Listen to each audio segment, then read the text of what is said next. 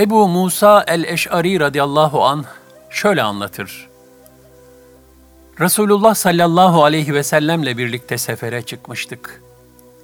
Altı kişi nöbetleşe bir deveye biniyorduk.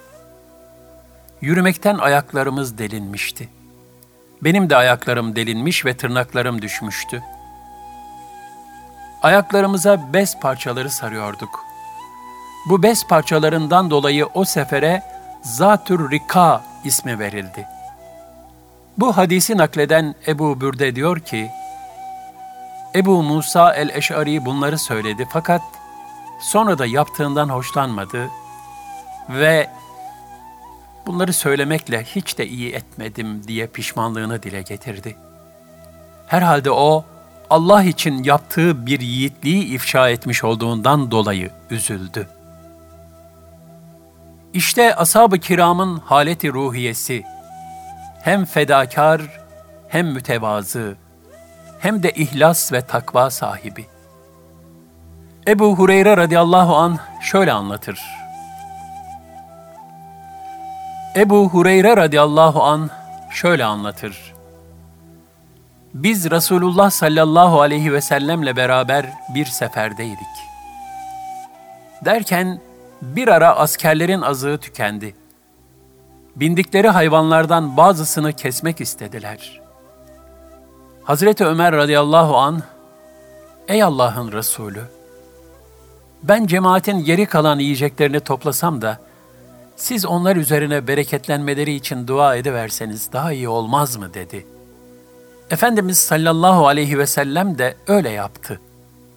Buğdayı olan buğdayını, hurması olan hurmasını, hurma çekirdeği olan da çekirdeğini getirdi. Orada bulunanlar Ebu Hureyre Hazretlerine büyük bir hayretle, çekirdekle ne yapıyorlardı diye sordular. O mübarek sahabi, insanlar onu emiyor, üzerine de su içiyordu dedi ve hadisenin devamını şöyle anlattı.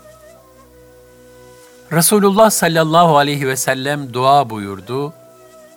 Yiyecekler öyle bereketlendi ki herkes azık kaplarını doldurdu. Fahri kainat sallallahu aleyhi ve sellem bu ilahi ikram karşısında şehadet ederim ki Allah'tan başka ilah yoktur. Ve ben onun Resulüyüm. Bu iki hususta şüpheye düşmeden Allah'a kavuşan kimse, cennete gidecektir buyurdu. Allah yolunda büyük fedakarlıklar yapan ashab-ı kiram, o esnada varlık ve bolluk içinde değildi. Bilakis yiyecek hurma bile bulamıyor, hurmanın çekirdeğini emerek açlığını gidermeye çalışıyordu. Onlar fedakarlıklarını bu haldeyken yapıyorlardı.'' Ebu Ahmet bin Cahş, Ebu Süfyan'ın damadıydı. Kadın erkek bütün Cahş ailesi Mekke'deki evlerini barklarını bırakıp Medine'ye hicret ettikleri zaman Ebu Süfyan yakınları olmasına rağmen evlerine el koymuştu. Ebu Süfyan damadı Ebu Ahmet'in evini Amr bin Alkame'ye 400 dinara sattı. Ebu Ahmet bunu haber alınca söylediği bir şiirle Ebu Süfyan'ı kınadı. Bu zat hicret edenlerin sonuncusuydu. Gözleri görmüyordu. Hicrete niyetlendiğinde Ebu Süfyan'ın kızı olan hanımı buna razı olmadı. Zira hanımı onun Peygamber Efendimiz sallallahu aleyhi ve sellemin bulunduğu Medine'ye değil de başka bir yere gitmesini istiyordu.'' Bunun üzerine o da gizlice hicret etti ve Medine-i Münevvere'ye gelerek Allah Resulü'nün huzuruna çıktı. Mekke-i Mükerreme fethedildiğinde Peygamber Efendimiz sallallahu aleyhi ve sellem fetih hutbesini irad edip bitirdiği zaman Ebu Ahmet Mescid-i Haram'ın kapısında devesinin üzerinde Allah aşkına ey Abdümenaf oğulları sizinle olan ahdimize riayet ediniz. Allah aşkına ey Abdümenaf oğulları, evimi bana geri veriniz diyerek yüksek sesle hitap etmeye başladı.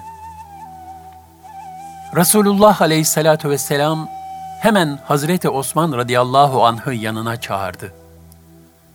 Kulağına eğilip gizlice bir şeyler söyleyerek onu sevindirdi.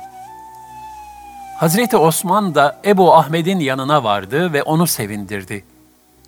Ebu Ahmet devesinden indi, insanlarla birlikte oturdu.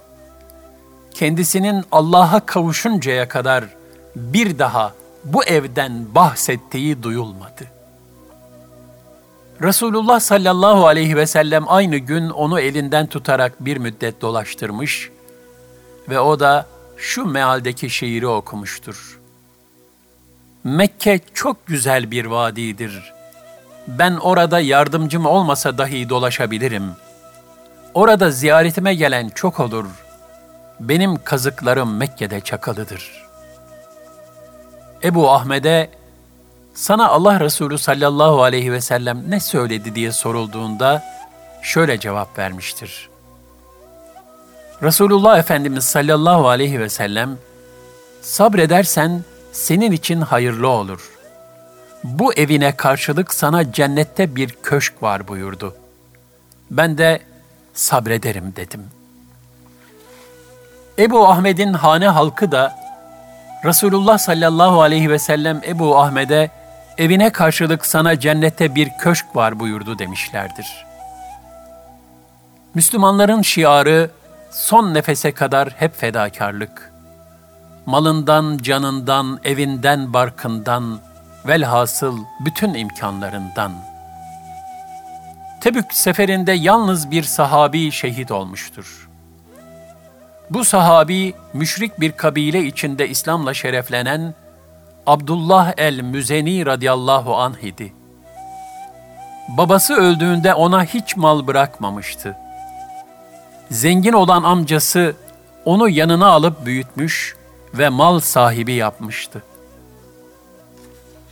Allah Resulü sallallahu aleyhi ve sellem Medine'ye hicret ettiği zaman Abdullah Müslüman olmak istemişse de müşrik amcası yüzünden buna muvaffak olamamıştı. Peygamber Efendimiz sallallahu aleyhi ve sellem Mekke'yi fethedip Medine'ye döndüğü zaman Abdullah amcasına "Ey amca, Müslüman olmanı hep bekledim durdum. Senin hala Muhammed'i arzu ettiğini göremiyorum. Bari benim Müslüman olmama izin ver dedi. Amcası, eğer sen Muhammed'e tabi olursan, üzerindeki elbisene varıncaya kadar sana verdiğim her şeyi geri alırım dedi. Abdullah radıyallahu an büyük bir fedakarlık misali sergileyerek, ben vallahi Muhammed'e tabi oldum.'' taşa puta tapmayı bıraktım bile. Elimdeki şeyleri alırsan al dedi.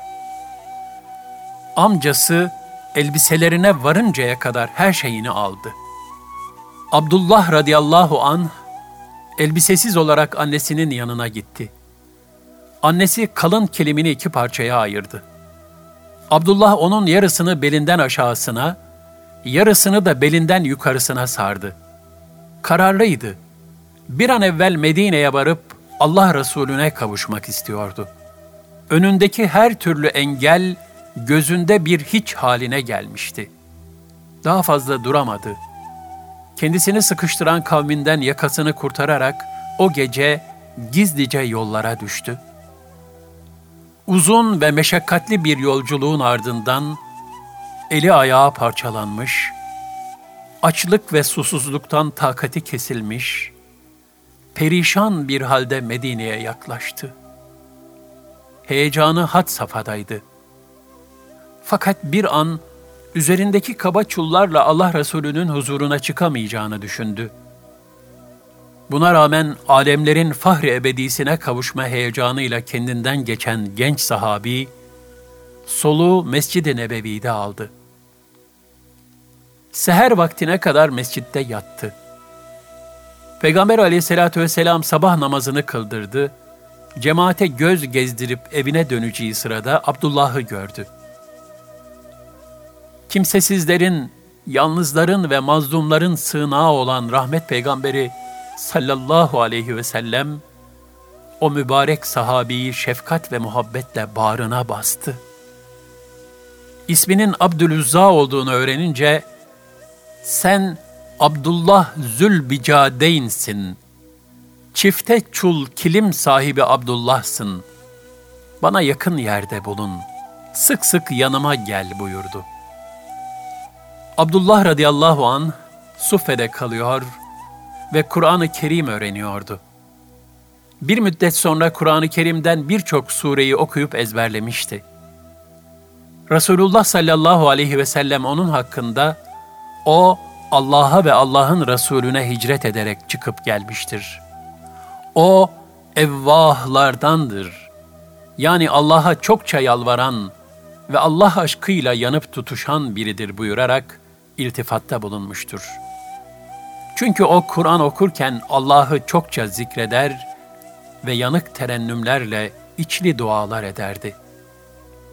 Allah Resulü sallallahu aleyhi ve selleme aşkla bağlanan bu mübarek sahabi, Tebük seferine çıkılırken, kendisine şehadet nasip olması için Hazreti Peygamber sallallahu aleyhi ve sellem'den ısrarla dua talep etti. Resulullah sallallahu aleyhi ve sellem, Ey Allah'ım, onun kanını kafirlere haram kıl diyerek dua etti. Abdullah radıyallahu an, Ya Resulallah, ben öyle istememiştim dedi. Allah Resulü sallallahu aleyhi ve sellem, sen Allah yolunda harbe çıkar da, hummaya tutularak ölürsen şehitsin. Hayvanın seni düşürüp boynunu kırarsa, sen yine şehitsin. Gam çekme.'' Bunlardan hangisi olsa şehitlik için sana yeter buyurdu. Gerçekten onun şehadeti mucizevi bir şekilde Allah Resulü'nün buyurduğu surette tahakkuk etti. Hummaya tutulup Hakk'ın rahmetine kavuştu. Ordunun dönüş hazırlıklarıyla meşgul olduğu bir gece, biri peygamberlerin seyyidi, ikisi de Allah ve Resulü'nün dostu üç kişi, bir meşale ışığı altında cenaze taşıyorlardı. Bu üç kişi Hazreti Peygamber sallallahu aleyhi ve sellem, Hazreti Ebu Bekir ve Hazreti Ömer radıyallahu anhüma idi. Taşıdıkları cenaze ise Abdullah Zülbicadeyn radıyallahu anh idi. Abdullah bin Mesud radıyallahu anh, gıpta ile seyrettiği bu manzarayı şöyle anlatıyor. Gece karanlığında mücahitlerin çadır kurdukları sahanın bir köşesinde hareket eden bir ışık gördüm. Kalkıp takip ettim. Bir de ne göreyim? Resulullah sallallahu aleyhi ve sellem, Ebu Bekir ve Ömer radıyallahu anhüma, Abdullah Zülbicadeyn radıyallahu anh'ın cenazesini taşıyorlar. Bir yere geldiler, kabir kazdılar, Resulullah sallallahu aleyhi ve sellem kazılan kabre indi. Hazreti Ebu Bekir ve Ömer radıyallahu anhuma cenazeyi Efendimiz'e vermek için hazırladılar. Allah Resulü, kardeşinizi bana doğru yaklaştırın buyurdu.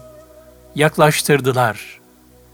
Cenazeyi kucağına alan Resulullah sallallahu aleyhi ve sellem, onu kabre yerleştirdikten sonra doğruldu ve şöyle niyaz etti. Ya Rab, ben ondan razıyım. Hep razı ola geldim. Sen de razı ol. Bu manzara karşısında içim dolu dolu oldu. Zülbicadeyne gıpta ettim. O an ne olurdu bu kabrin sahibi ben olaydım. Keşke oraya bu iltifatı peygamberi ile gömülen ben olsaydım diye ne kadar arzu ettim.'' İşte Allah yolunda gösterilen muhteşem bir fedakarlık ve bu fedakarlığa karşı sergilenen nebevi iltifat, muhabbet ve vefa.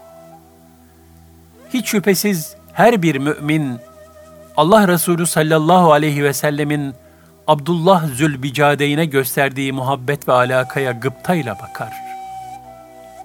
Bu iltifata layık olmanın yolu ise Allah yolunda ihlas ve samimiyetle bazı fedakarlıklarda bulunabilmektir. Allah yolundaki fedakarlıklar insanı böylesine ulvi bir şerefe nail eyler. Hazreti Ali radıyallahu anh'ın şu sözü, Allah Resulü ile ashabının kabına varılmaz fedakarlıklarını ne güzel ifade etmektedir. Ensarı sevmeyen mümin değildir. Onların haklarını bilmeyen mümin değildir. Allah'a yemin ederim ki onlar, atın yavrusunu itina ile beslediği gibi, kılıçlarıyla, dilleriyle ve cömertlikleriyle İslam'ı yücelttiler.'' Mekke'de Hazreti Peygamber sallallahu aleyhi ve sellem hac mevsimlerinde çıkıp hacca gelen cahil Arap kabilelerini Allah'ın dinine davet ediyordu. Onlardan hiçbiri Hazreti Peygamber'e icabet etmedi ve onun davetini benimsemedi.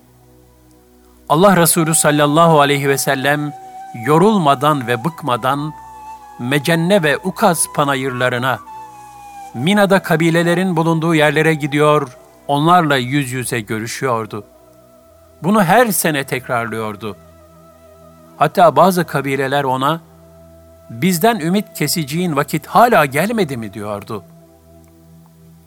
Bu da Hazreti Peygamber sallallahu aleyhi ve sellemin onlara çokça giderek beni muhafaza ediniz ki Allah'ın dinini tebliğ edeyim demesinden ve İslam'ı tekrar tekrar anlatmasından ileri geliyordu. Bu durum Ensardan bir kabilenin Allah'ın hidayetine mazhar olmasına kadar devam etti. Hazreti Peygamber Ensar'a İslam'ı arz etti. Onlar da kabul ettiler ve bu hususta süratle hareket ettiler. Hazreti Peygamber sallallahu aleyhi ve sellemi bağırlarına bastılar. Yardım ettiler ve sıkıntılarını gidermeye çalıştılar.'' Allah onlara hayırlı mükafatlar versin. Biz onların memleketine vardık. Onlarla beraber evlerinde kaldık. Onlar bizi misafir etmek için bazen kavga bile ederlerdi. Hatta bizim için kura çekiyorlardı. Öyle ki daha sonraları biz onların mallarında tasarruf etmek hususunda onlardan daha yetkili kılındık.'' yani hilafet muhacirlere verildi. Bundan dolayı da hiç rahatsız olmadılar. Sonra canlarını peygamberleri uğruna feda ettiler. Salat ve selam Hazreti Peygamberle beraber olanların üzerine olsun. Allah yolunda yapılabilecek en mühim fedakarlıklardan biri de müminlerin selameti için gerektiğinde makam ve mevkiden feragat edebilmektir.'' Nitekim Peygamber Efendimiz sallallahu aleyhi ve sellemin torunu Hazreti Hasan radıyallahu an halifeliği altı ay ifa ettikten sonra ümmetin bölünüp parçalanmaması için onu Muaviye'ye devretmiştir. Böylece müminler arasındaki siyasi çekişmelerin önüne geçmiş ve büyük kitlelerin birbirleriyle çarpışarak kan dökmelerine mani olmuştur.'' Bu hususta güzel bir misal de şöyledir. Osman Gazi'nin vefatı üzerine ahiler ve beyliğin ileri gelenleri tarafından desteklenen ve ananeye göre de tahta geçmesi gereken Alaaddin Bey, kardeşi Orhan Bey'i kendisine tercih etmiş ve şöyle demiştir. Kardeşim, atamızın duası ve himmeti seninledir.'' o hayattayken ordunun komutasını sana vermişti. Dolayısıyla beylik sana aittir. Bu büyük İsar ve fedakarlığı gösteren Alaaddin Bey, kardeşinin en büyük destekçisi olmuş ve onun vezirliğini deruhte etmiştir. Candan fedakarlığın destanlara yakışır güzellikteki misallerinden birini de Fatih Sultan Mehmet Han'ın askerleri göstermiştir. Onlar, İstanbul elbette fetholunacaktır. Onu fetheden kumandan ne güzel kumandan. Onu fetheden asker ne güzel askerdir hadisi şerifinin müjdesine nail olabilmenin canhıraş mücadelesine girmişlerdi. Rum ateşleri ve kızgın yağlar üzerlerine dökülürken Bizans'ın surlarına tırmanıyorlar ve coşkun bir iman vecdi içinde bugün şehit olma sırası bize geldi diyor ve Allah yolunda ölümü adeta gülümseyerek karşılıyorlardı. Bayezid Camii'nin inşası sırasında yaşanan şu hadise ne güzel bir fedakarlık misalidir. Cami-i Şerif'in inşaatında çalışan usta ve işçilerin gündeliklerinin kaçarakça olduğu tespit edilmişti. Bunlar her gün küplere konarak bir köşeye bırakılır, herkes de küpten kendi payına düşeni alırdı. Ancak her gün küpte bir yevmiyelik akçe artardı. Bunun üzerine kimin kendi payını almadığı araştırıldı ve nihayet gayet fakir bir işçinin bu işi yaptığı öğrenildi. Meğer adamcağız akşam olunca bir yolunu bulup akçesini almadan inşaattan ayrılıyormuş. Kendisine bunun için yaptığını sordular. Fakir işçi sırrının ortaya çıkmasından mahcup bir şekilde benim malım mülküm yok. Bu sebeple şu fani dünyada murad ettiğim gibi maddi bir hayır yapamadığım için daima mahzunum. Hiç olmazsa bu caminin inşaatında para almadan çalışayım da gönlümü ferahlatıcı bir hayır işlemiş olayım diye düşündüm, dedi. Bu gönlü zengin fakire dediler ki, Efendi, burası padişah hayratıdır. Bunun için çalıştığını alacaksın. Sen burada bedenen çalış, hakkını al, sonra da onu dilediğin yere infak et.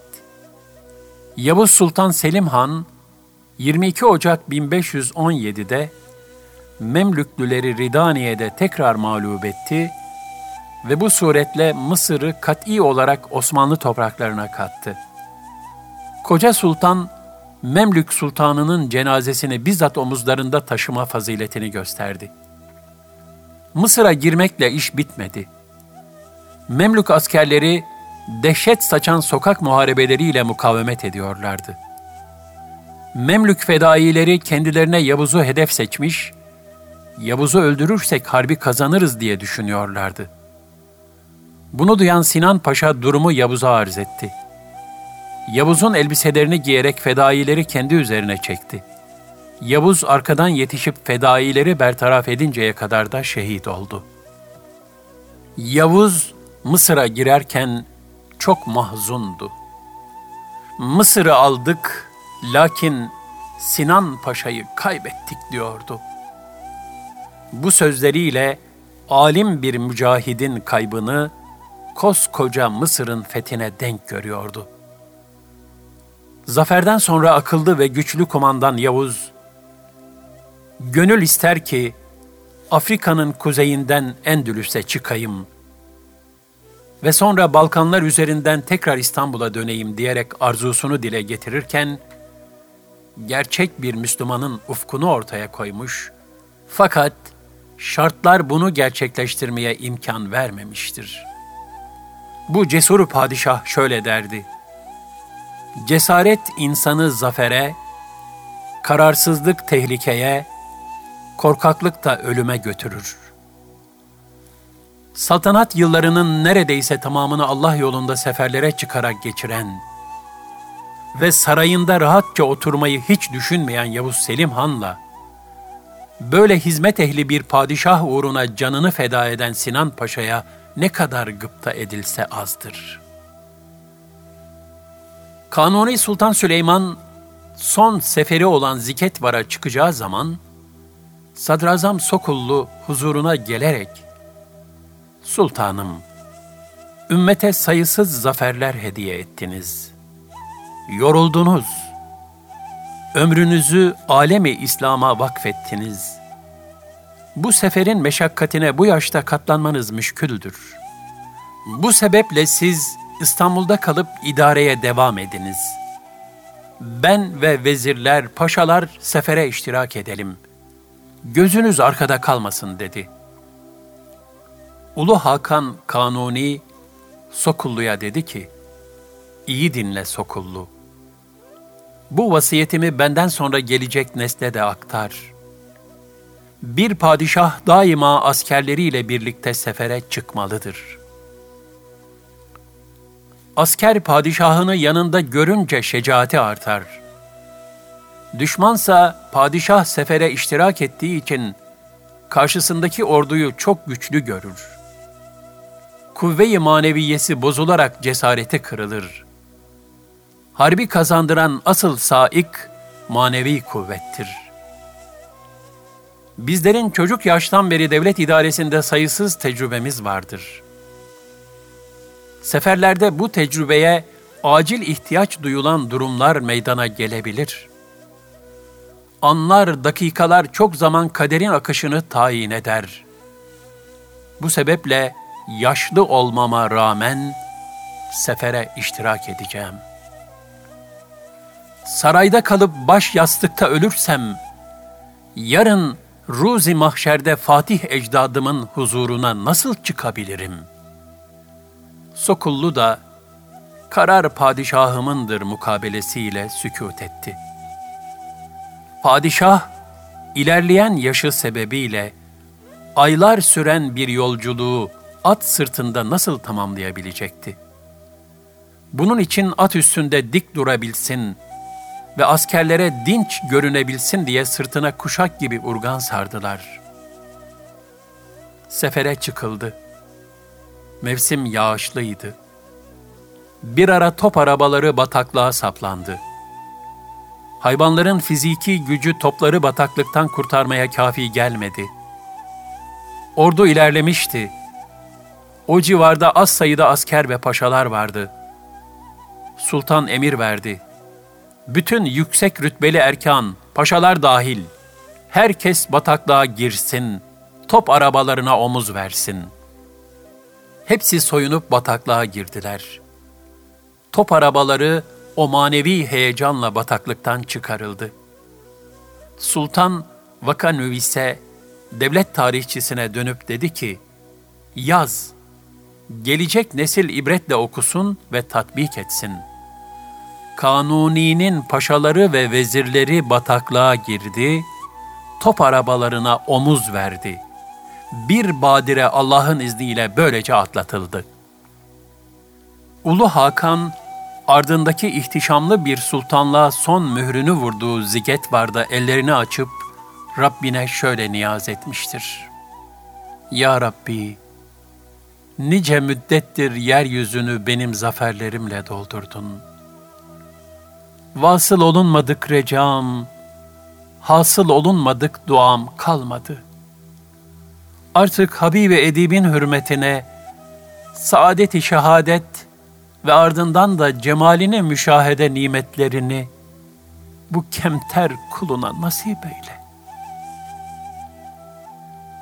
Bu niyazdan bir müddet sonra muhteşem Süleyman, sefer esnasında vefat eden 4. Osmanlı Sultanı olarak rahmeti rahmana yürüdü. Son nefese kadar durup dinlenmeden Allah rızasını tahsil için koşan Kanuni'nin hali, bizler için ne güzel bir örnektir. Çanakkale Harbi'ndeki iman ordusunun erleri, Hazreti Peygamber sallallahu aleyhi ve sellemin manevi terbiyesinde yetişmiş bulunan ashab-ı kiramın ahlakını kendilerine numune bilmiş ve onların maneviyatına gönül vermiş kimselerdi. Bunlardan biri olan Er Hüseyin çok ağır yaralanmış tedavi görmekteydi. Ancak kendisi de durumunun ciddiyetinin farkındaydı. Bunun için arkadaşlarının kendisine verdikleri ekmeği eline almış, tam ısırmak üzereydi ki aniden durakladı. Ardından asabın gösterdiği feragat numunelerinden birinin adeta yeniden tekerrürü sadedinde, mümin kardeşlerini kendi nefsine tercih ederek, büyük bir iman vecdiyle şöyle dedi. Can dostlarım, bu ekmeği benim yemem doğru değildir. Çünkü benim ölümüm iyice yaklaşmış bulunmaktadır.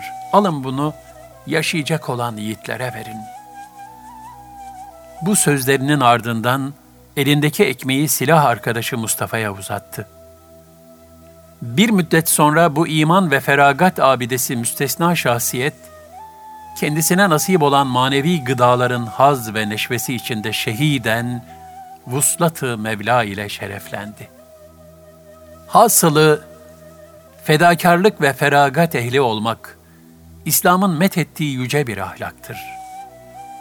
Şahsi rahat ve konfordan, evlerin dekorundan ve günlük harcamalardan yapılacak küçük fedakarlıklarla bile olsa, bu yüce ahlaktan herkes mümkün olduğu kadar hisse almaya çalışmalıdır. Zira Cenab-ı Hak kendi yolunda yapılan fedakarlıkların karşılığını kat ve kat fazlasıyla lütfedecektir. Dünya hayatında Allah için fedakarlık yapamayanlar, daha sonra kaçırdıkları fırsatlara yanacaklardır. Lakin son pişmanlık fayda vermeyecektir.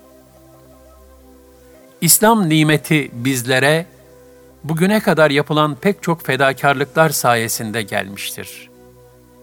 Biz de bazı fedakarlıklarda bulunarak İslam'ı gelecek nesillere taşımalı ve böylece hak katındaki mesuliyetten kurtulmalıyız. Zira Peygamber Efendimiz sallallahu aleyhi ve sellem veda haccında kitap ve sünnetini bizlere emanet olarak bıraktığını beyan etmiştir.